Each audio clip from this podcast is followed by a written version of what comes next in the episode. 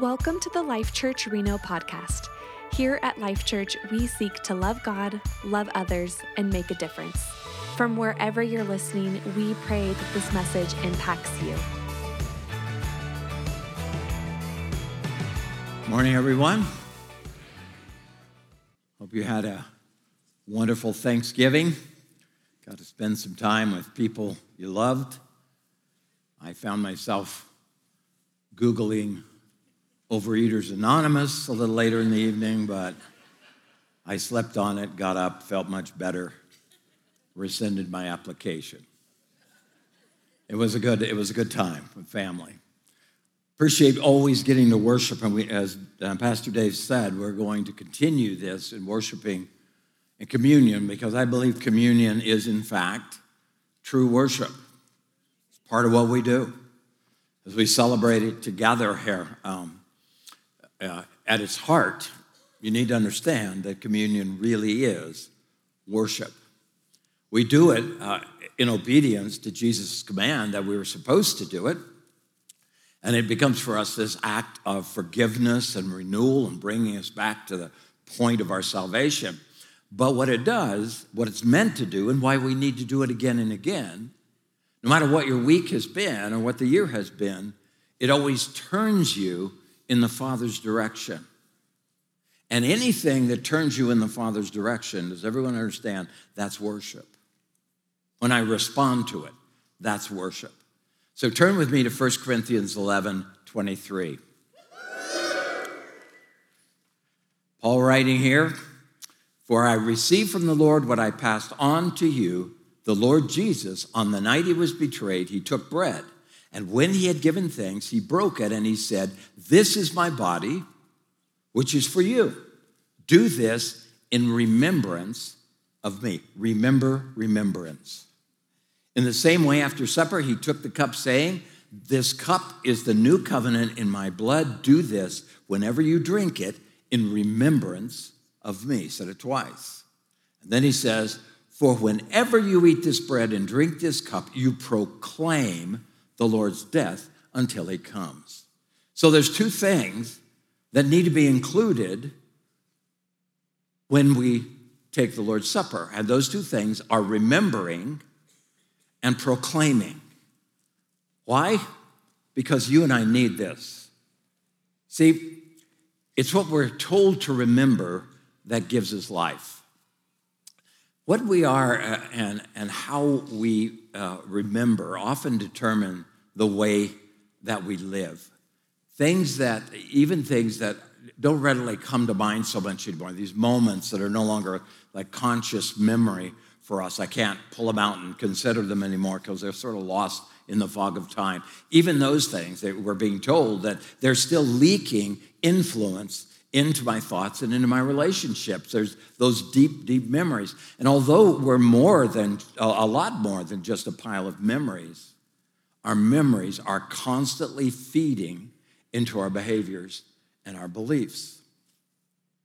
Even our genetics tell us that in essence we're a pile of memories, organized memories, but, but memories the expression of, of all the DNA that was contributed by my two parents, that were given to them by their two parents, four now, that were given to them by their eight parents, and on and on and on. We've become this, this pile, this, this, uh, this memory bank of generations of, of uh, generations that are recorded in our genes.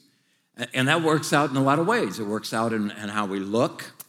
Uh, it, uh, someone ought to uh, apologize for that, but it, the genetics is how we look, why we look the way we do. Our behaviors, our, our proclivities, the things we like, as well as the things that we find distasteful. All of those things written somewhere in our cells. Our cells remember. And, and sometimes they even remember the good stuff but they also remember the damage and pass things on. What is remembered is significant. Truthfully, memory for us as believers, memory is at the root of faith. We've come to know Jesus and, and, we come to know these things about God as we've continually walked with Him. All of those memories become the building blocks of, of what, of, from what, which I uh, construct my life from which I learn to trust and I, I, I learn to worship. In, in the act of taking communion, Jesus told us to remember, but it's what we are told to remember that, that really offers the impact. See, Jesus offers salvation. He's the only one that really can deliver on that. See, it comes from the delivery of his spiritual genetics. When I receive Jesus in the Holy Spirit, I'm getting, I'm receiving the, the memory, the, the genetics of the Holy Spirit. And that comes out of God's great desire to have relationship with his creation. He wants not only to know us, he, he, wants us to, he wants to be known by us. See, he makes available this total reclamation of my life that will determine who I'm going to be for eternity. With Jesus, what he's telling us to remember is the very thing that makes me different from what I was, what I once was his broken body and his shed blood are going to stand forever. They stand today and they will stand forever as a complete testimony to my forgiveness, my full forgiveness, and a testimony to the new life that I have in Christ Jesus. Why do I need to turn my memories to Jesus in these moments? Well, it's partially because my own memories are often bullies. You know what I mean? They do what bullies do. Bully, a bully habitually seeks to harm and to intimidate those that they perceive as being vulnerable. They seek to damage, to browbeat, or to steal from anyone they see as weak and controllable. Our memories are capable of doing that. They bully us into believing that we are the ones without hope, telling us that nothing has changed, that I'm still a loser, that my future is a disaster, that I'm still the confused one that I always thought I was, and that nothing is ever going to change. I have no rights to God's grace. That's the bully's voice. But then we come to this place where we're told to remember. Jesus wants us to know that we stand, that He stands as a permanent solution to my eternal incompetence.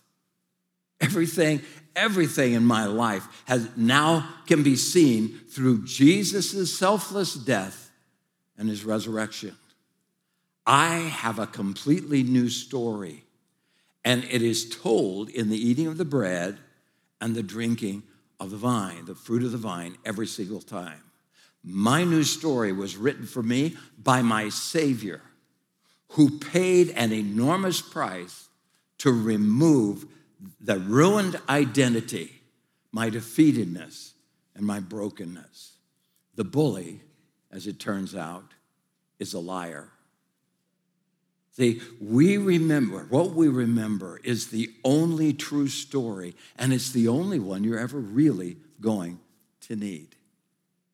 that new story is transformative, it's dynamic, it gives you life. The new story outshines, it eclipses, it surpasses, it outperforms, it upstages, and it eradicates the bully's voice. I have become, as Paul writes, a new creation, and the old narrative no longer holds water. So, to remember, the things we remember, how many of you understand we're also going to have to learn to forget?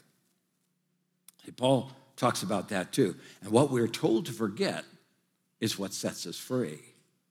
The Apostle Paul tells us to remember that as he tells us to remember, he tells us to forget. As we approach the Lord's table, we have this great opportunity to do just that. Paul writes in Philippians 3:13, brothers and sisters, I do not consider myself yet to have taken hold of it, but one thing I do, forgetting what is behind and straining toward what is ahead. What direction are we supposed to be pointing? Ahead. I press on towards the goal to win the prize for which God has called me heavenward in Christ Jesus. That is my direction. So, if I'm going to remember those things God did for me, then I also have to forget the stuff that's no longer true. In letting Jesus' story become my story, I must dismiss my old narrative. I have to allow the old definition that I have for myself to change. The permanence of Jesus' death on my behalf completely takes its place. My sin has been forgiven. Forgiven, totally eradicated, burned to the ground, wiped from the face of the earth we embrace a holy amnesia and we allow the Holy Spirit to enforce it. See, my life, lifelong rebellion really has been paid for.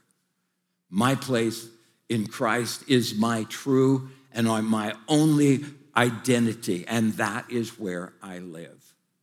By Jesus' broken body, by his shed, shed blood that we're about to celebrate here, I am free. And by the power of the Holy Spirit and by the application of the Word of God, I no longer have to be enslaved by the bully of all those old memories that told me I was something that Jesus says I no longer am. See, what I once, what I once was, what others' opinions of me were, whatever the rubric the world throws at me, I am no longer looking at myself, nor you, through that lens, but rather through the broken body and the shed blood of Jesus.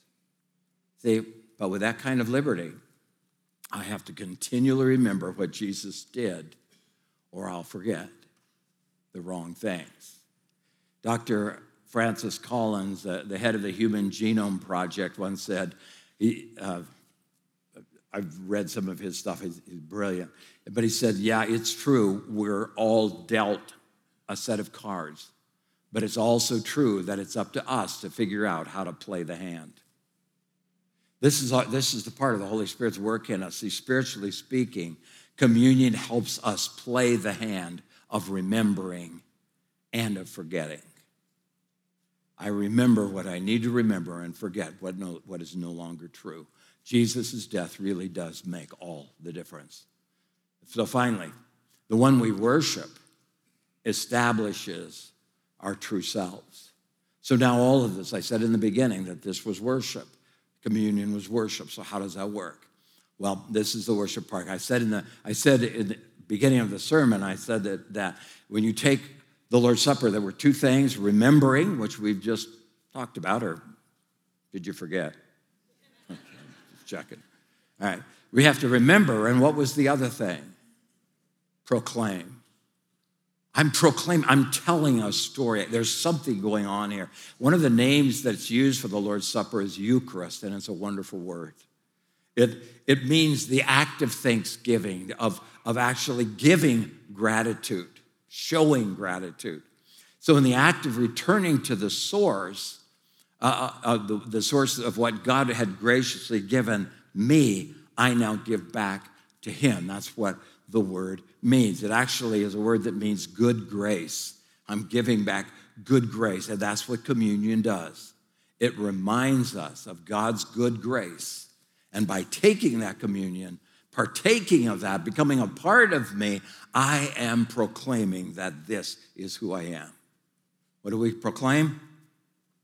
that the God of the universe loves me, that he has done everything possible to include me, that he is changing me into his own likeness.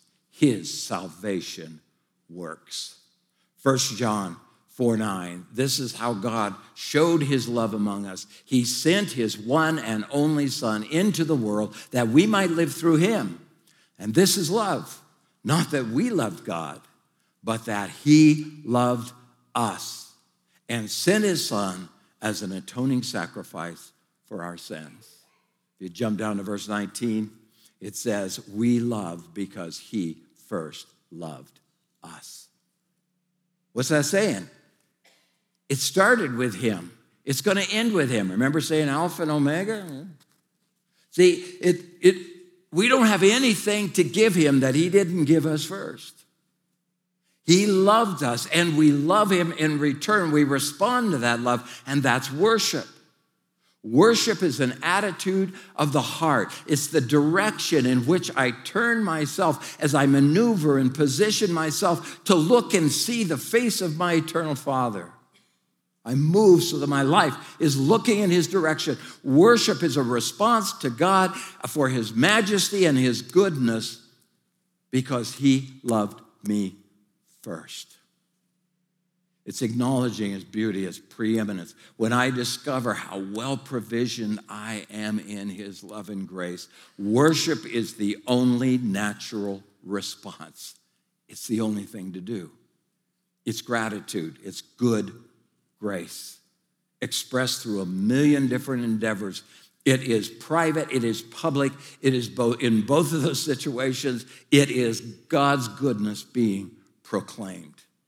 We proclaim it when taking communion as much as we do when we're singing a worship song, which we're going to do a little bit more of. Hallelujah. God designed us for worship. That is why we are here. A.W. Tozer once wrote, Yes, worship of the loving God is man's whole reason for existence. That's why we are born, and that is why we are born again from above. That is why we are created, and that's why we have been recreated. That is why there is a Genesis at the beginning, and that is why there is a regenesis we call regeneration. That's all true. But we still sometimes, don't we, still listen to the bully's voice in our head. Communion pulls us back to that point of saying, wait a minute, that's not who I am. We have to apply. As the preeminent theologian Jericho Toilolo recently said, we come in here and sing about the blood applied, but we walk out as if it was never applied. Communion helps me remember, proclaim, and apply my liberty. See, in the book of Revelations, we catch a glimpse of, of what we're declaring, of what really is going on. As God rolls back the heavens for John and he sees an awful lot of stuff but one of the things he sees constantly, consistently, is worship. Over and over and over again, heaven is full of worship. And when we worship, taking of communion, of singing those songs, of giving our days of work to the Lord, when we worship, we are participating in eternity.